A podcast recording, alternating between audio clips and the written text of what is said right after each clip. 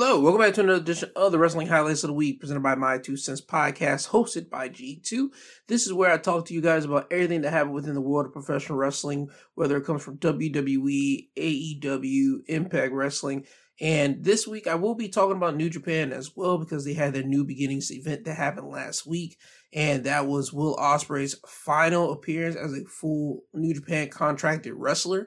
Uh, I'll talk more about that towards the end of the show, but I just want to start off with TNA because TNA really didn't have much this week to really go down. I mean, they had their weekly episodic uh, show. I mean, you could really skip that this week because nothing really truly happened. The only thing that I will say that probably to highlight was that uh, Chris Bey and Ace Austin they went against the Grizzly Young Veterans in their uh, continue the series of the best of three, and now we're both one one, and they're going to be facing off against one another next week. I believe it's next uh, Friday on their No Surrender pay per view, where whoever wins their next match will be the TNA World Tag Team Champions. So Chris Bey, Ace Austin going against Grizzly Young Veterans.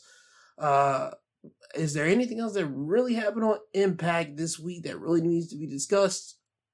Nothing really.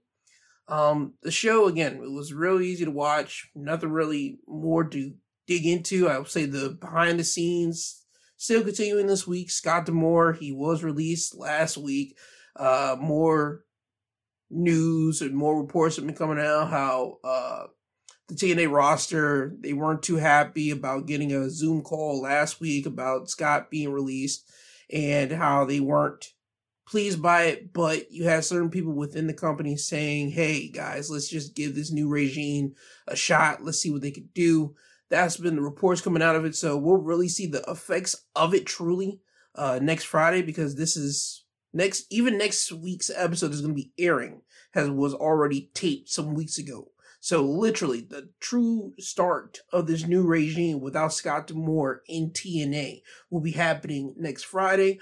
Hopefully, they can get Scott D'Amore back in TNA because again, TNA kind of was um, this new rebrand was with Scott D'Amore. The fans, the wrestlers, they kind of saw Scott D'Amore as a guy kind of leading the charge for this new rebrand, this new uprising in TNA, and had this goodwill and faith from not only the wrestlers but from the fans. And without Scott D'Amore being there, it's going to be a real interesting uh, landscape to see how TNA continues to go on, especially with some of the roster members not being true happy with him being gone. But we'll see about that in the upcoming weeks within the uh, TV tapings and even the pay per view to see how it goes. And again, I'll talk about that more probably not next week because again, this is going to be taped, but the week the following to see how it all comes about. But anything else in TNA news? Uh, nothing else. Um, let's get to AEW. I'll save WWE for last because why not? Uh, in AEW this week we had AEW Dynamite went on. We had Jon Moxley going against Dax Harwood. They had a great match to open up uh, Dynamite. Jon Moxley he would beat Dax by choking him out with the bulldog choke. Uh, Dax would go out. Dax would tap out. John wouldn't let go. This would lead to Cash coming down to beat up on John, and then you see Claudio coming down to uh, side up with Jon Moxley. So you see the Blackpool Combat Club beat up on FTR, even just like lay them out completely. This sets up for their match next week in a tag matchup of FTR going against uh, Jon Moxley and Claudio. Also on Dynamite, you still had to continue Asian of Samoa Joe, Hangman, and Swerve. They had their all three men face to face confrontation in the middle of the ring. And we still have this thing where Hangman is, he's still obsessed with Swerve. Swerve is still obsessed with the AEW World Championship. He's not making this personal. It's all about business to him. He wants to be the AEW World Champion because that's the goal in wrestling. You're supposed to be the world champion. That's what Swerve continuously wants to become. Samoa Joe's kind of in the way because he is a champion. Samoa Joe doesn't want to let go of the championship because he just got it technically in December. So Joe doesn't want to let that go. Hey man, he's the only one out of this scenario that is literally obsessed with one person. Samoa Joe and Swerve are not obsessed with one another. Hangman's a sweat uh obsessed, excuse me, with Swerve because Hangman has not been able to beat Swerve, but I like the way in which this story is telling from Hangman's side. Hangman would tell Joe that he sides with Joe because Joe is stating that he doesn't like it being a triple threat because he wants it to be a one-on-one matchup. He's not cool with this mediocrity. He's not cool with it at all. Hangman would agree with it. He said, whenever I signed my contract to face Swerve last week, it was supposed to be a one-on-one to see who's going to be the number one contender for the AEW World Championship. But with Swerve not being able to beat him, now we're in this scenario. Instead of it just being two guys that actually respect the championship, we have this other guy here, and he points at Swerve. And it's funny because Hangman has never, in this rivalry between him and Swerve, been able to beat Swerve. And I like how Hangman's able to get a dig at Swerve because Swerve wasn't able to put Hangman away within that 30 minute time limit last week. Instead of Swerve being beaten by Hangman last week, Hangman is literally drilling into Swerve's head. You didn't beat me last week. You had 30 minutes to beat me and you didn't do it. And you see Swerve even kind of looking at Hangman sideways. And you can tell that Hangman's getting into Swerve's head. Again, I like the way in which they're telling the story, but I think at Revolution, to make everybody still seem strong and everybody still seem um credible in the eyes of the fans because that's what they want and also the eyes of just the character wise on television. I'm going to constantly say this at Revolution. I think Samoa Joe should get Swerve into Coquina Clutch, and Hangman has an opportunity to break it up, but he doesn't. He realizes that Swerve is about to lose. Swerve is going to be the guy to lose this fall, not him. And he's going to watch Swerve literally fade to black because Swerve isn't going to tap out. Swerve is going to literally just pass out. And Hangman is going to badmouth Swerve as Swerve loses consciousness. And that's how I feel Samoa Joe will continue being your AEW World Champion. And I believe that's the way it should go at Revolution. But again, we'll wait and see with that. Um, what else? Uh, match wises, you had Orange Cassidy going against Matt Taven in the Texas Death Match to end the show Dynamite, which was a chaotic way and a chaotic match in itself. And I think this should put to rest what people think about Matt Taven. Matt Taven and Orange Cassidy, they really showed out. You had thumbtacks in this matchup. You had uh, chains. You had, I want to say chairs as well. I know you had a table because there was a nasty table spot where Matt Taven posted up a table next to the commentary table and uh, Orange Cassidy leaned up to it Taven would literally jump out of the ring and Orange Cassidy would move and Taven's head would hit that table, breaking it in half. And Taven would just get busted open from there. Uh, Orange Cassidy, he would win when he would hit uh, Matt Taven with the Superman punch or orange punch, if you will, with his chain, with his fist wrapped up in chain to beat Taven.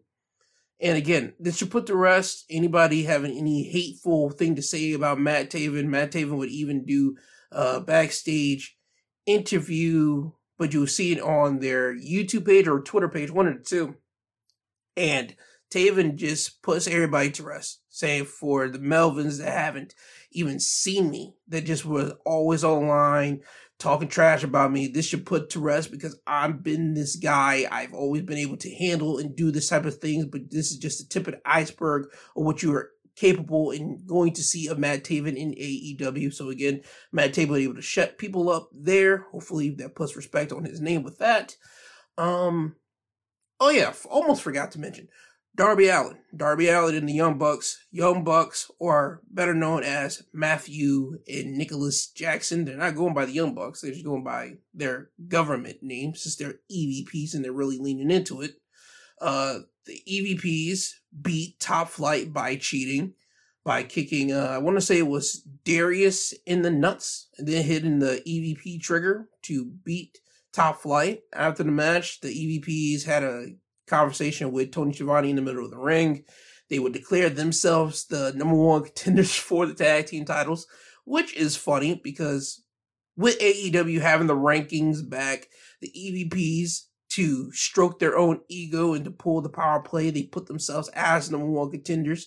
And I would like to see what Tony Khan is going to say because Tony Khan never makes a television like appearance unless he has to make a big announcement. He always has his wrestling news go through Tony Schiavone.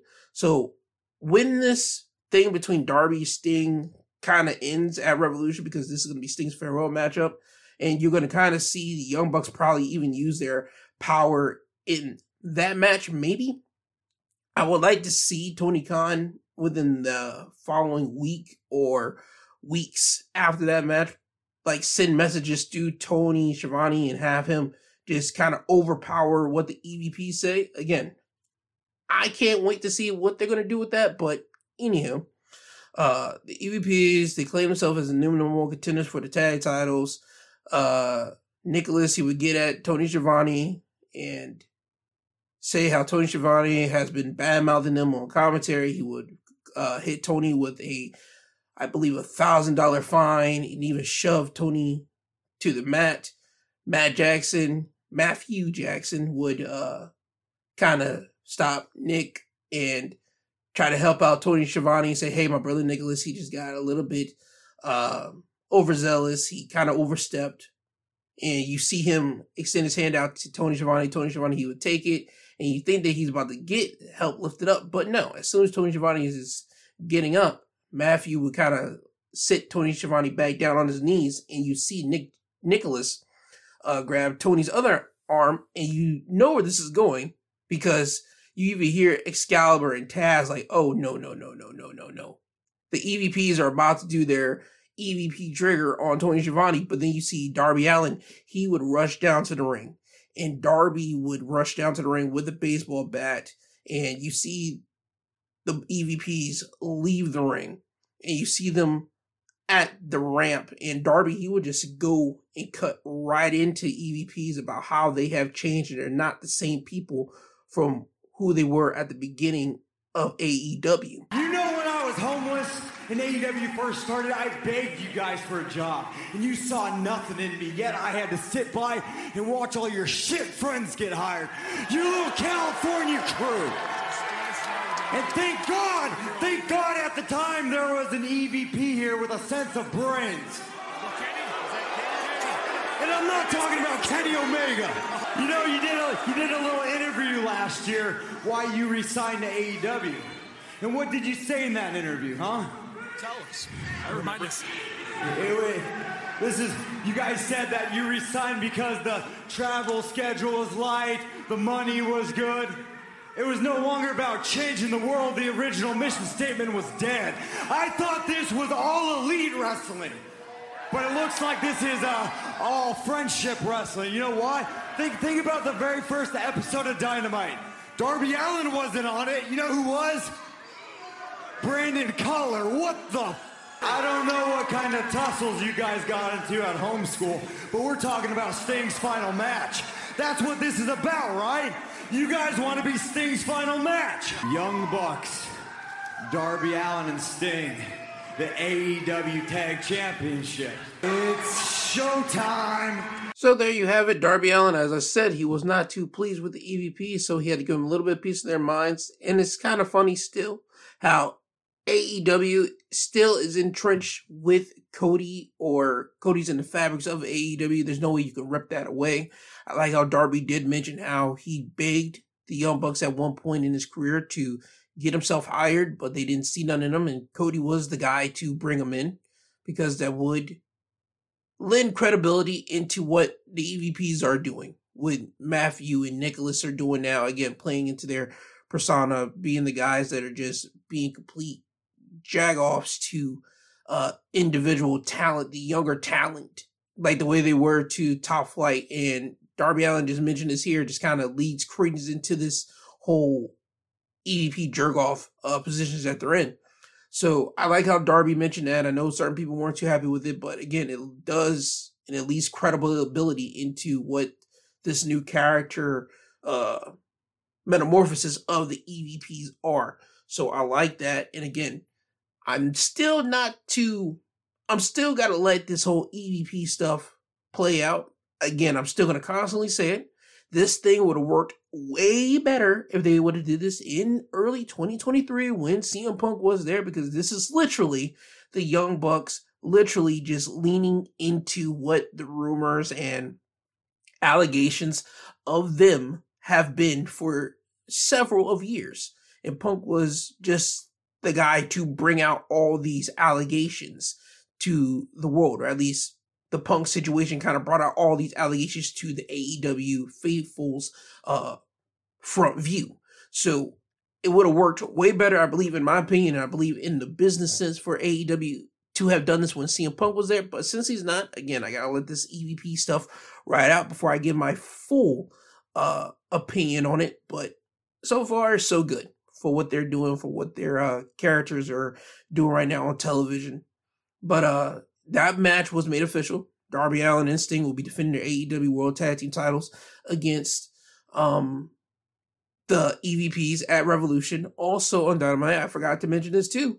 Konosuke Takeshita, he'll be going against Will Ospreay at Revolution because Don Callis would put it so eloquently. Nobody in AEW wants to face Konosuke Takeshita. He's beaten Kenny Omega twice. He's beaten Chris Jericho. He's at the top of the game right now. Nobody wants to step up. So Don Callis kind of made the call and he made the executive decision to have in-house friendly competition. Since Will Ospreay is a part of the Don Callis family, Will Ospreay will go against Konosuke Takeshita at Revolution, and I think that's going to be a straight up just a fire matchup between uh, Takeshita and Will Ospreay. This will be Ospreay's first match under the AEW banner, where he is an AEW full time contractual wrestler. So I think that's going to be something, and I think the story in which they're going to tell in that match and after that match is going to be interesting as well because if Takeshita loses to Will Ospreay, I think Takeshita is going to feel some way to Ospreay and even attack Will Ospreay after the fact, and we'll get a little bit more than just in-house fighting between Ospreay and Takeshita. I think Ospreay might dip from the Callis family. Or if Takeshita wins, in which I think he will win by shenanigans from Don Callis, because Don Callis see Takeshita as his big meal ticket in the future, I think he sees Will Ospreay as the present meal ticket. I think Takeshita is like Don Callis's down the line meal ticket, and Don Callis helps uh, Takeshita beat Will Ospreay. I think that again, you're going to get more in-house fighting from Don Callis family, and again, Will Ospreay is still going to dip. I think Ospreay is dipping from the Don Callis family in general at Revolution. I think we're still going to have a great match, just the way how they're going to end it, who's going to win is going to be the real entertaining part to come out of that. But that match was made official on Dynamite. We still got the continuation of Toni Storm and Deonna Purrazzo.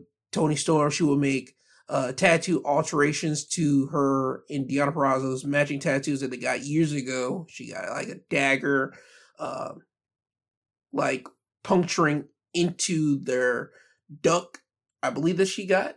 And Deonna Purrazzo, she saw the video package of that. She said she's going to break uh, Toni Storm's arms. So again, they're continuing along with that. I like again the Toni timeless Toni Storm character, which Toni is doing. Uh, so that's continuing going on. Is there anything else? Oh yeah, uh, Adam Copeland. He went against Diego Garcia. This was supposed to be for who's going to be the normal contender for Christian Cage at Revolution. Uh, you saw the patriarchy come down there, Christian, uh, Luchasaurus, Nick Wayne, and even Nick Wayne's mother, Mother Wayne, would come down there. They beat up on Daniel Garcia, but where they really went to work on Adam Copeland. You saw Luchasaurus hit Adam Copeland with a clothesline behind the neck. You see Nick Wayne hit him with Wayne's World. You saw Christian hit Adam with a Con-Chair-To. So I think this is going to put Adam out for uh, a couple weeks, and you won't see Adam on TV, and this will leave Daniel Garcia to challenge Christian Cage for the TNT Championship at Revolution. It was not made official, but I can see next week on Dynamite they kind of make that official. Um, anything else on Dynamite that happened this week that was noteworthy? I don't think nothing else to be specific with you. So, yeah, I think that's about it. Oh yeah, Wardlow. He's still not injured. He came out with a knee brace. I talked about how Wardlow uh, knees buckled a good couple weeks ago whenever he had his match with Commander. And for Wardlow to come out here wearing a knee brace, I was happy to see that. He beat a jobber. So we're probably going to see Wardlow uh, climb the ranks of the AEW World Championship uh, picture soon. And I did like this, by the way. Backstage, uh, you did not see Adam uh, Cole with crutches. So I think we're moving into Adam Cole probably start walking down to the ring without crutches. I think he's going to be able to start walking more on with his regular foot and also still have the boot. We haven't seen that yet on Dynamite. I think that's coming within the probably, I'll say, month or two. We're going to be seeing Adam Cole just start walking, probably just with one crutch, not with the two crutches as he's been doing, or even the wheelchair. So, yeah, they could still continue with the Undisputed Kingdom as well. I believe now that should be it for AEW Dynamite news. Now, moving off of that, let's get into WWE. Again, we're still in the whole uh, WrestleMania season. We're moving into Elimination Chamber. The Elimination Chamber for the men's would be completed this week. Already, we had Drew McIntyre who beat Sami Zayn last week. Oh no, Drew McIntyre beat AJ. Um, excuse me, and Randy Orton he beat Sami Zayn last week. They were into the uh, elimination chamber. They were the only two men that were already solidified for the elimination chamber, exiting last week's uh, week of WWE. And this week we had the remaining four matches to figure out who's going to be the other four men to enter that chamber with Randy and Drew. You had Bobby Lashley going against Bronson Reed on Raw, and Bobby beat Bronson. LA Knight, he beat Ivar on Raw. You had Kevin Owens, who defeated Dominik Mysterio on SmackDown. You had Logan Paul, who defeated The Miz on SmackDown. So now the men's Elimination Chamber for the World Heavyweight Championship match at WrestleMania has been determined for Perth in Elimination Chamber. So you have Drew, Randy, Bobby, LA Knight, Kevin Owens, and Logan Paul. That's been situated. The women's elimination chamber on the other end, that's different. Uh, so far, we have Becky in there, Bianca Belair in there, Liv Morgan. She won her match this week against Zoey Starks. Tiffany Stratton, she won her match this week against Zelina Vega and Naomi. She was originally supposed to go against Shotzi, but Shotzi, she got herself injured at NXT because NXT, the upcoming episode that you're going to see this upcoming Tuesday, Shotzi went against Lyra Valkyria and she got herself injured in that match. And that kind of took Shotzi out of the match this week with Naomi. So that's the reason why Naomi had to go against Alba Fyre. And Naomi beat Alba Fyre this week. So in the women's Elimination Chamber matchup, you have Becky Lynch, Bianca Belair, Liv Morgan, Tiffany Stratton, and on this upcoming episode of Monday Night Raw, you will have a battle royal, a last chance battle royal for the people that lost their qualifying matches. They'll be in that battle royal, and whoever wins that, they'll be the sixth participant in the women's elimination chamber matchup. Uh, continuing on from there, on Raw, we had Cody Rhodes. He came out and he talked to the fans because Cody is feeling the high from the people choosing him, and Cody still feeling the high of going after Roman Reigns, saying that he's picking Roman Reigns from the press conference they had last Thursday. And Cody is just essentially just thanking the fans for helping him make that decision. Cody would uh, go after The Rock for slapping him at the press conference, he tells The Rock that now he has to go after The Rock now. And you can kind of tell where this thing is leading up to, especially with Seth Rollins. Rollins would come out to the ring and he would ask Cody a very important question. And that question would be, What's your plan? What's your plan, Cody? Because last year, you got screwed out of the title in the main event of WrestleMania. The Usos were there. Paul Heyman was there. Solo was there. Roman Reigns. You couldn't get the job done, but you fought your way back. You won the Royal Rumble again. Deck stacked against you just the same, except now the bar has been raised. Because you're not just dealing with Heyman and Solo and Jimmy and Roman. You are dealing with the biggest star, the most influential man in the entire entertainment industry. You've got to deal with The Rock, which is why I came out here, Cody, to tell you you do not have to fight this battle alone. Now, you and I, we haven't always seen eye to eye, but a couple weeks back, you told Roman Reigns you didn't just want to take his title from him, you wanted to take everything from him. And deep in my soul, I felt that. And that is why at the press conference, when The Rock laid hands on you, I stepped up because I am sick and I am tired of people like The Rock, of people like Roman Reigns, these arrogant, entitled pricks who think they can do whatever they want. They can throw their weight around, make any decision they want with no consequence. I am sick and tired of them always getting away with it.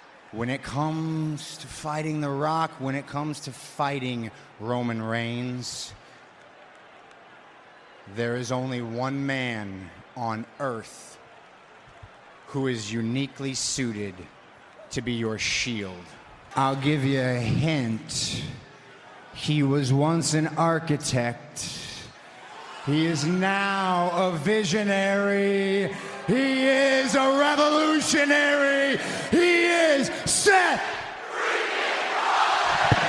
So there's Seth giving Cody an answer to that question of what is Cody's plan.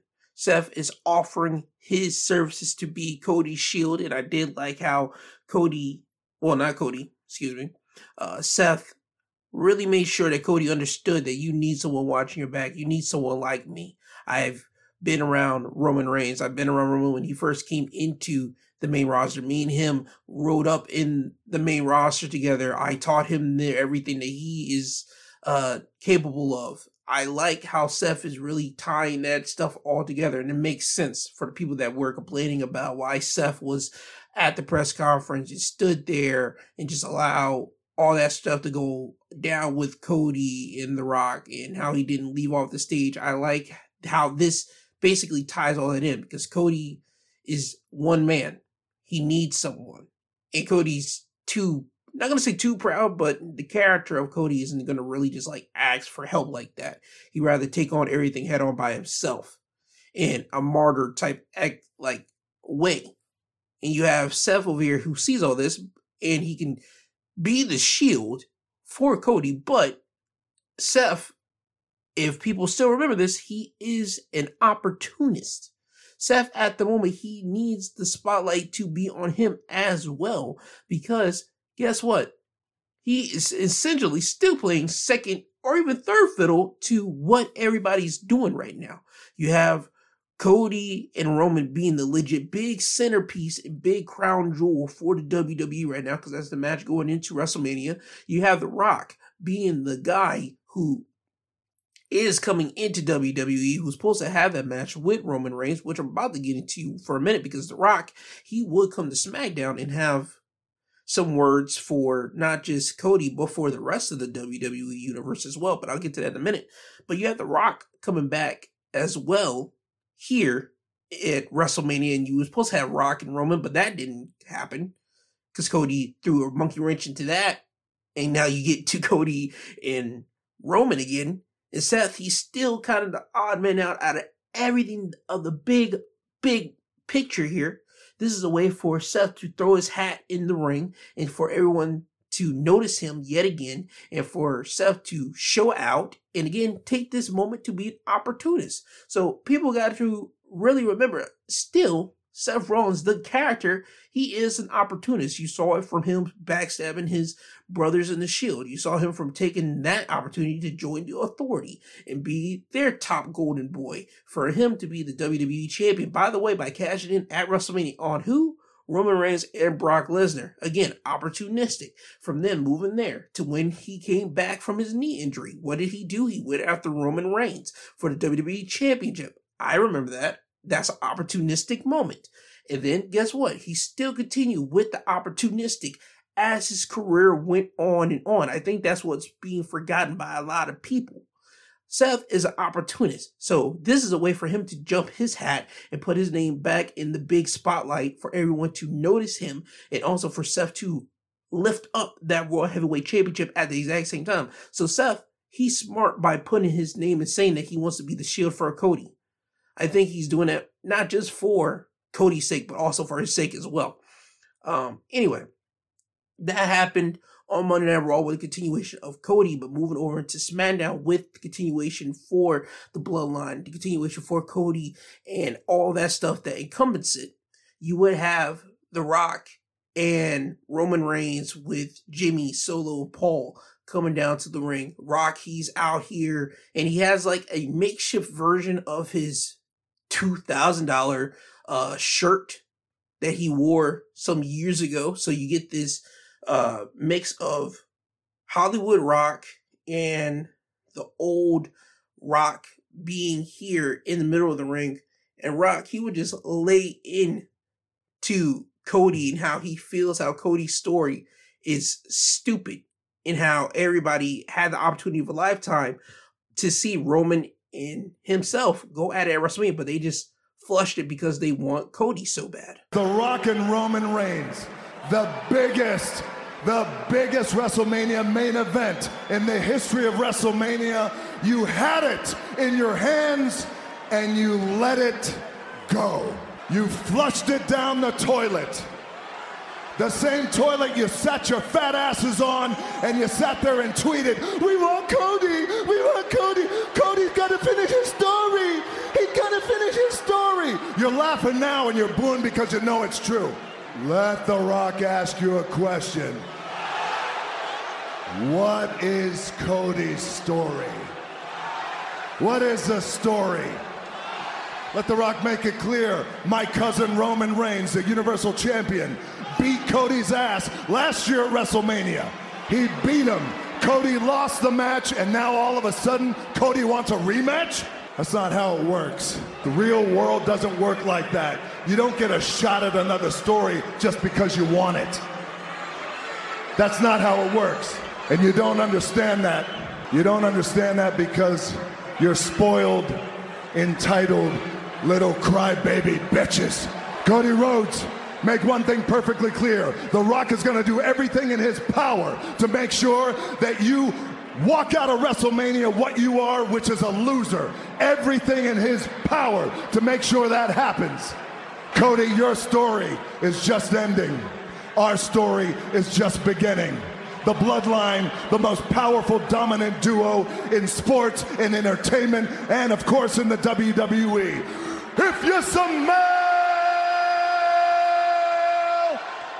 what the Bloodline is cooking. And there you have the bloodline now officially together. Rock is with Roman, Solo, Jimmy, Paul, at least in ideology. Because if you saw it on SmackDown, you saw at least there was still some space between Roman and his group of Jimmy, Solo, and Paul, and The Rock, who's just by himself. You still saw like there was still some space between them, but they would end up throwing up the ones in the air. At least Roman side did. When Roman didn't see was The Rock. He threw up the one, but he kind of put the thumb down right there too to make a L. So this could be a nice little Easter egg for everybody to really replay back after WrestleMania because I still th- think that there is going to be a part in this where The Rock is probably going to turn on Roman because Roman is going to get overzealous at one point because the Rock and Roman, yes, they were supposed to have this match at WrestleMania.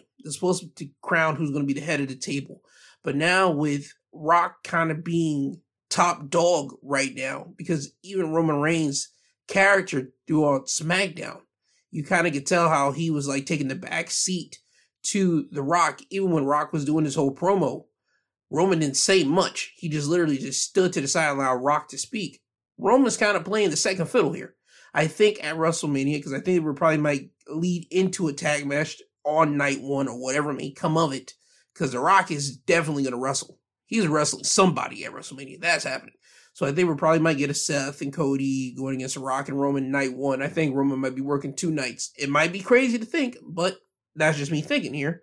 Um, I think if they do do the tag match, I think Rock is going to turn on Roman or walk away from Roman because Roman is going to get overzealous because Roman likes to be the head. He wants to be the top dog, top guy at the table.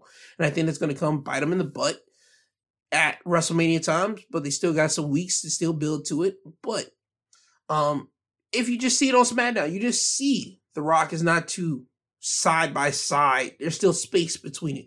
But again, they're going to build into that. Um I did like how The Rock mentioned how that's not how life works. How you can't just go after somebody um, after you just lost. And that's perfect bad guy uh, glossing over a significant fact of something. It's just the bad guy cherry picking something. That's what The Rock did here. It's classic uh, villain storytelling. What he forgot to mention to the people was that Cody won the flipping Royal Rumble for the second time back to back. This so Cody has a right to challenge for any championship that he wants to. And Rock, like, failing to mention that was perfect bad guy. So again, I have a feeling Cody's going to mention that next week on Raw, and he's just basically going to say how The Rock didn't make sense. But again, they're going to figure all that stuff out. But yeah, grand scheme of WWE right now, we still got the Cody business with Roman Reigns, and now you add The Rock, and now you add Seth Rollins, and I think again we're going to get a tag matchup. I think we're going to get the announcement of Cody and Seth challenging The Rock and Roman at Elimination Chamber for Royal Rumble, not Royal Rumble, God, uh, WrestleMania, because Cody and Seth are supposed to be on the Grayson Waller effect at the Elimination Chamber event next week. So I think that challenge might be thrown out there. We still got some time for that, but yeah, that's the big overarching thing still going on in WWE. The little side or mini points that's going down in WWE as well is uh Sami Zayn. Sami Zayn, he lost to Shinsuke Nakamura on the main event of uh, Raw thanks to a disturbance from Drew McIntyre. And it seems that they're really playing up to they have no idea what they want to do for Sami Zayn. Sami Zayn is just stuck in a rut. He's trying to figure out how is he going to make it to uh, WrestleMania. It seems that Sami's kind of like in that Seth Rollins spot. What was it, two years ago? So I think they might throw Sami something. Either Sami might go against Gunther or he might get a world championship opportunity at WrestleMania. I have no idea, but that's a little side plot, side point that they're doing for WWE right now. They're giving Sami something, so Sami should get a match at WrestleMania if he doesn't get injured. God bless. Hopefully he doesn't.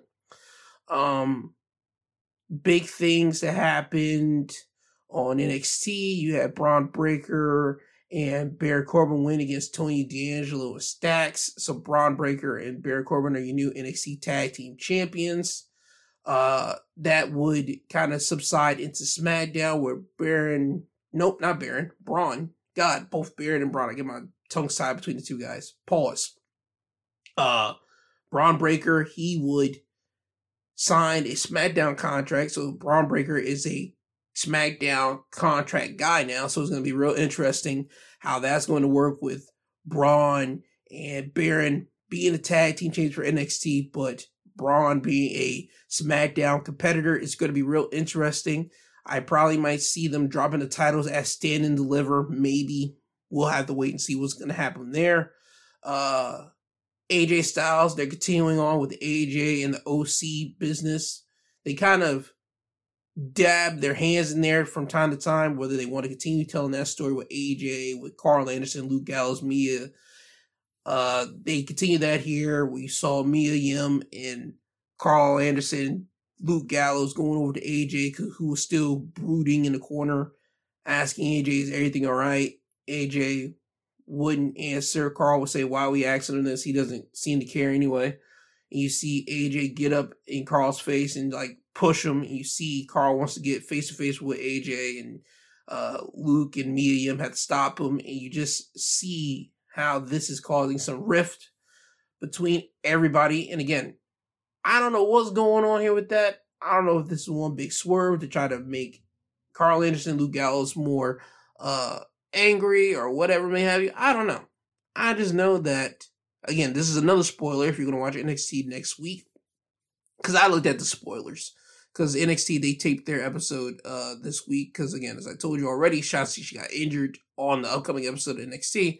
Uh Chase U, Andre Chase, Duke Hudson, they would attack by Karl Anderson and Luke Gallows. So Karl Anderson and Luke are going to be on NXT next week. They're probably going to be on NXT for the following weeks to come. Probably to help up build Chase U, maybe. I don't know, but they're going to be there. So I think they're going to, again, dibble and dabble with that, with the Karl Anderson, Luke Gallows stuff. I just want to know what they're doing with them and AJ. Because again, you have these guys, you have AJ who formed this group. I don't know what they're doing. Again, they're playing loosey goosey with that. Hopefully, we get an answer with that within upcoming weeks. Uh, they had a great six man tag matchup on Monday Night Raw, which leads into next week. Jey Uso going against Gunther for the Intercontinental Championship. I thought that match would happen in Elimination Chamber, but nope, they're doing that on Monday Night Raw, so we get that next week. Uh, I believe that's about it. Oh yeah, Jade, she was on SmackDown too. It seemed like she was going to sign her contract to be a SmackDown wrestler, but we didn't get the official announcement that Jade is a part of the SmackDown roster. Again, we might see Jade pop up on Raw. I have no idea. We're gonna have to wait and see and find out with that. Um, anything else of importance to really come out of WWE news, uh, storyline wise? Oh yes, we still did not get Trick Williams and Ilya Dragunov. They were not on NXT this week. They were out still. Carmelo Hayes is still being the guy in NXT. He's still being like the number one hated guy because he took out both Ilya and Trick. So we're still continuing that. I still think we're probably going to get a triple threat match between these three guys at Stand and Deliver for the NXT Championship. That's just me. We probably might not get that, but I think we will because Ilya's going to want a piece of Melo. Trick's going to want a piece of Melo which is going to kind of cause conflict between Ilya and Trick. So again, I think we're going to get a triple threat match, a stand and deliver there. But uh, yeah, I just want to also make note that Trick and Ilya they weren't here on NXT this week as well. So again, they're still kind of playing into that. It's going to be real big ovation whenever Trick comes back because everybody in NXT actually does love Trick. Uh, and for Trick and Melo to do their business and they're going to have their business as stand and deliver I still think Ilya with the triple threat, but if they have a one on one, I think people are going to really hype into that. But again, they still got weeks to build into that as well. Um, anything else, by the way, NXT wise or WWE in general? Uh, I think that's about it. So that was your WWE news. Now moving over into New Japan. As I said, New Japan had their New Beginnings uh event that happened last week. We had new tag team champions being crowned uh, Kenta and Chase Owens with the help of Taiji Ishimori. They are your new IWGP World Tag Team Champions when they defeated uh, Hikuleo and ELP. That's El Phantasma for the people that are not aware of who ELP is. Um, so Kenta and Chase Owens are your new IWGP World Tag Team Champions. Okada, he defeated Hiroshi Tanahashi. This is their last time meeting with one another as Okada is leaving New Japan. He still has one more match, I believe, to still as a contracted New Japan star that has to happen within the next coming weeks. Uh, same thing with Tama Tonga. I thought Tama Tonga, he was gone from New Japan, but no, he's still there. He's to have his farewell matchup. Is to be him and his brother Tanga Loa going against his other brother Hikuleo, and ELP is going to be God Gorillas of Destiny going against the Gorillas of Destiny. So that's going to be uh, good within the coming weeks to happen as well. You had Zack Sabre Jr. getting his one up on Bryan Danielson. They had their matchup. Um, it was solid. I like their match at WrestleDream more, probably because you had the commentary of Jon Moxley and Nigel McGuinness getting into it. That's probably me. But Zack Sabre Jr. he beat Bryan Danielson and he beat him with a pinning maneuver, which is funny because Zack Sabre Jr. after their match at WrestleDream, he kind of was like a bratty, pissy kid who was upset and said that they were supposed to have a match of technical ability of technical wits and for Brian to win their match at WrestleDream with a pinfall, he didn't like it. And he wanted to tap out Bryan Danielson, but he couldn't tap out Bryan Danielson here, so he had to win with a pin. I think their rubber match that they're going to have, and they will have a rubber match, they're going to have a submission match. I think that's going to happen, but Zack Sabre Jr., he picked up the win on Bryan Danielson here. Um, yeah, let me just move over into the cage match that we had at New Japan. It was basically their version of War Games. You had the War Dogs, the Bullet Club War Dogs, who's led by David Finlay, who had Alex Coughlin, Gabe Kidd, um, Clark Connors, and Drilla Moloney going against Will Ospreay's group, the United Empire, who was captained by Will Ospreay, who had uh, Francesco Akira, TJP, Aaron Henare, and Jeff Cobb. This match went on for a solid hour and some change. I thought to myself, I was watching this, I was like, okay, yo, dog, this is going on longer than I expected. 40 minutes would have been sufficient, but they went an hour long. And it's not like it was constant action. Like they were doing certain things that took some time that ate up certain things. Like towards the end of the match, right? They start unraveling the ring and really showing off what the ring is consisted of. They start pulling back the mat. They pulled off the foam, the both levels of the foam to expose the wooden planks that they're getting their body slammed on. And they were start slamming each other onto the wooden planks. And I thought to myself, okay, this is Japan, and I get it. They really do the strong style stuff. They really want the audience to believe in what they're doing. And I get it. Fine, cool. However, you guys do know, you guys are slamming each other on wooden planks. You guys do know that in wrestling, your body has only so many bumps it can take before you have to start limiting what you can do in that ring. I don't think it was like the most brilliant idea to slam each other on planks, but hey, it made for brutality, and I get it. This is not an everyday occurrence that you get a war games or steel cage type match in New Japan. So you want to do something big and special, and that's the way you wanted to do it. And it's Will Ospreay's uh, go out matchup in New Japan as a New Japan contract to start. So you guys just want to throw everything balls to the walls there. I get it. However, it's just not the smartest idea to do that. I feel that they could have ended it earlier, but hey, it is what it is. David Finlay and his team, they won. I will say it was a bloody mess. Uh, you had Gabe Kidd who bled. You had uh, Drilla Moloney who bled. Clark Connors he bled. I'm not certain if David Finlay bled. I don't think he bled. Um, anybody else from over there? Nope. And I believe that's it from uh, the War Dog side that bled. United Empire, Will Ospreay he bleed or bled. Excuse me. Uh, Akira he bled. Jeff Cobb he didn't bleed. Aaron Henare he didn't bleed. TJP he didn't bleed, but he did come back with his alternate ego that he debuted at Wrestle Kingdom. I'm not so certain of what this alternate uh ego is. Again, I tap into New Japan when I can, but uh this alternate ego, this is his second time I want to say he showed off this uh side of himself. But again, it is what it is. Good match for what they were able to do uh, Will Ospreay, he had his nice sentimental moment with the New Japan crowd after the match. Uh, he said that with his new contract with AEW, he will be able to come back and still compete, obviously, but he doesn't know when that's going to be the case for him because he got to get himself situated in AEW and all that good stuff.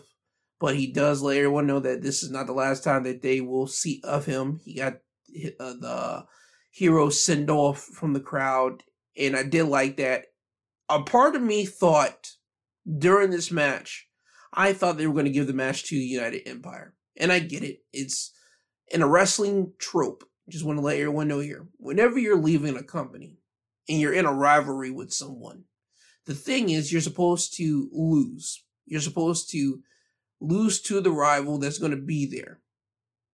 So that person can have that credibility of saying they took you out, they made you leave, all that good stuff, and give them some credibility.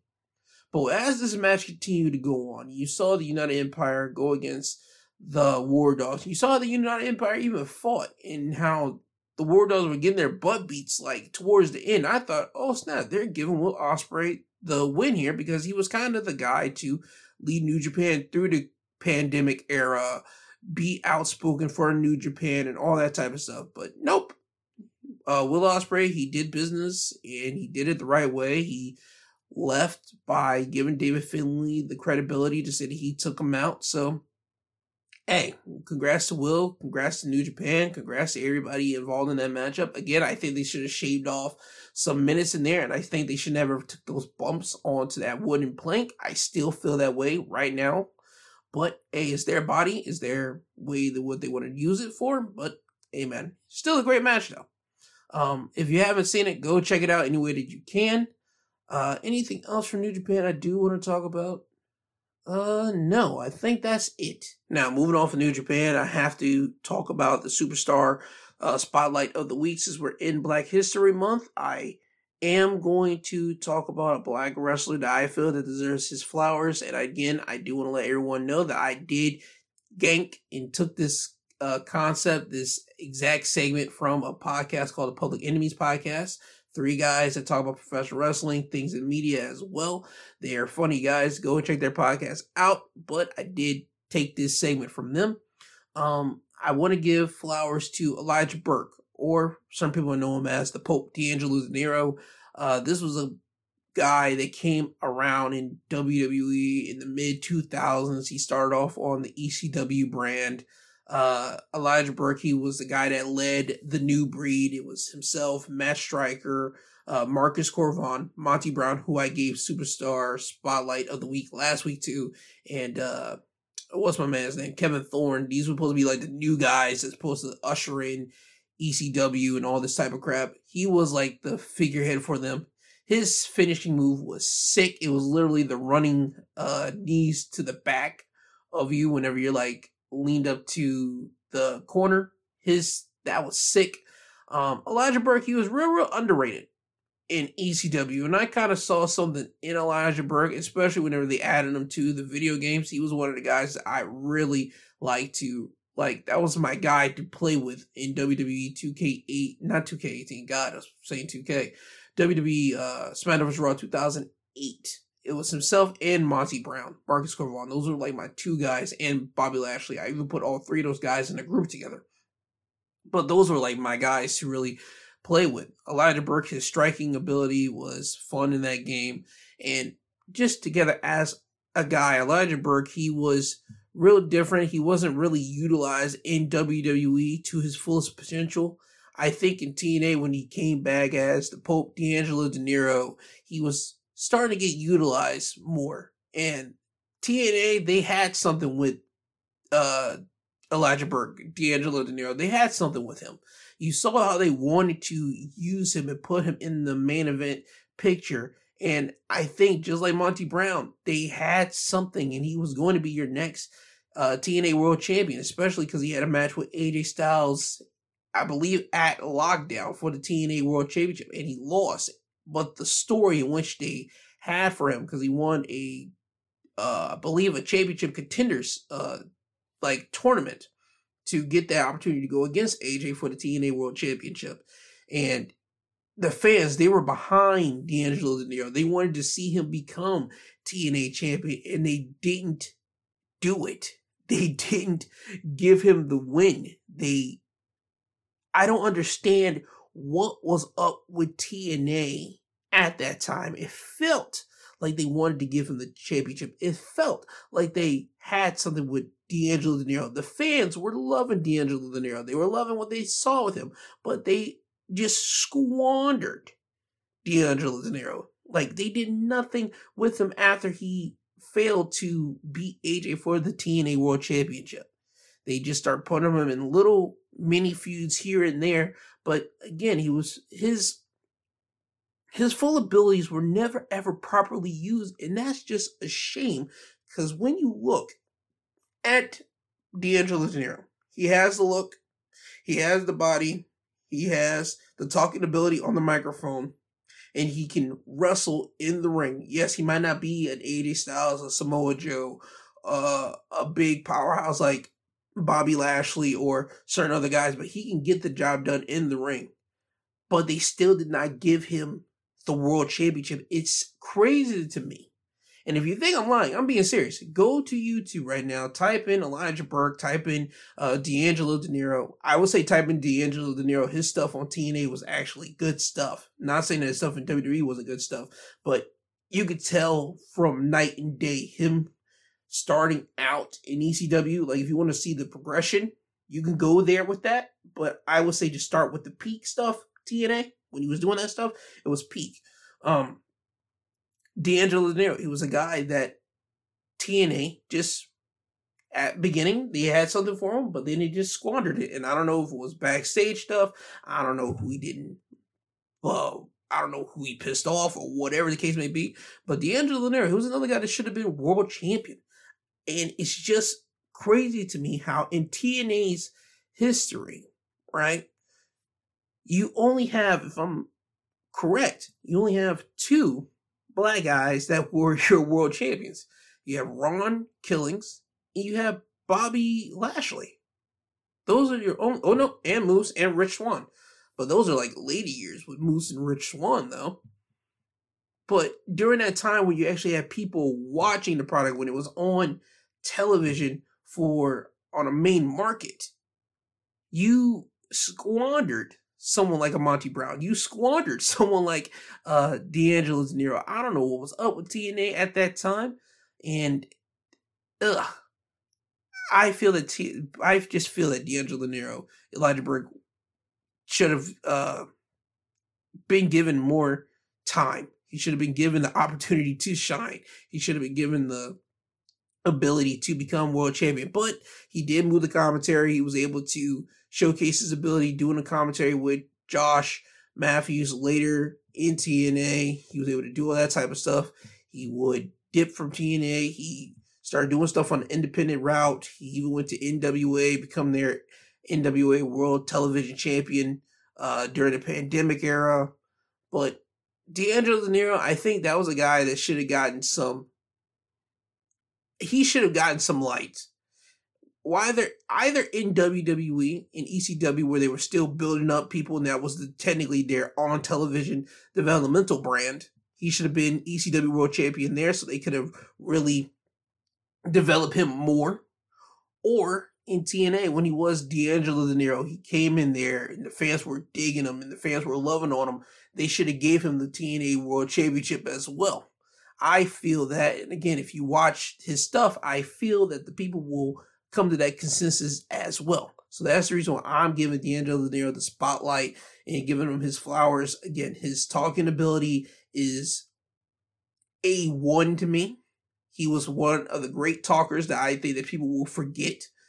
Um, his style when he walked to the ring was different, and his ability, and especially again the finisher, the running knees and the velocity in which he did it it was so different. You just felt the impact, and when his knees hit you in the back, that stuff sucked. And I believe there's a uh, there was a GIF going around. If people remember this, it was the new breed going against Team ECW, and Elijah Burke he hit the running knees to the back of, I believe it was Sabu, and it smashed through a table, smashed Sabu's body through the table. You just hear the velocity in which he did it. It sounded ferocious. And again, it added impact to what D'Angelo Dinero, Elijah Burke was doing in ECW. So again, that showcased you right there that he should have been world champion in ECW or in TNA. But again, it just feels like they just dropped the ball, both WWE and TNA. So that's the reason why I am giving him his flowers. So superstar of the week